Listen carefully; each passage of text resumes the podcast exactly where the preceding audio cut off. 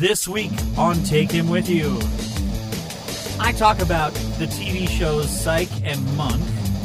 I comment a little bit on Battlestar Galactica and uh, a quick comment on the new Knight Rider TV show.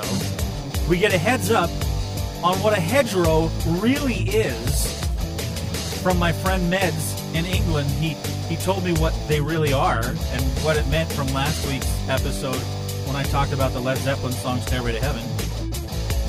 Uh, we play with my new keyboard. That's kind of fun. And of course, there's words of wisdom, uh, cool message, and all sorts of fun. What's going on at Rick's house and all, all sorts of other things. So you aren't going to want to miss this one. This episode is called Ouija Boards and Sunday School. Don't miss it. Take him with you.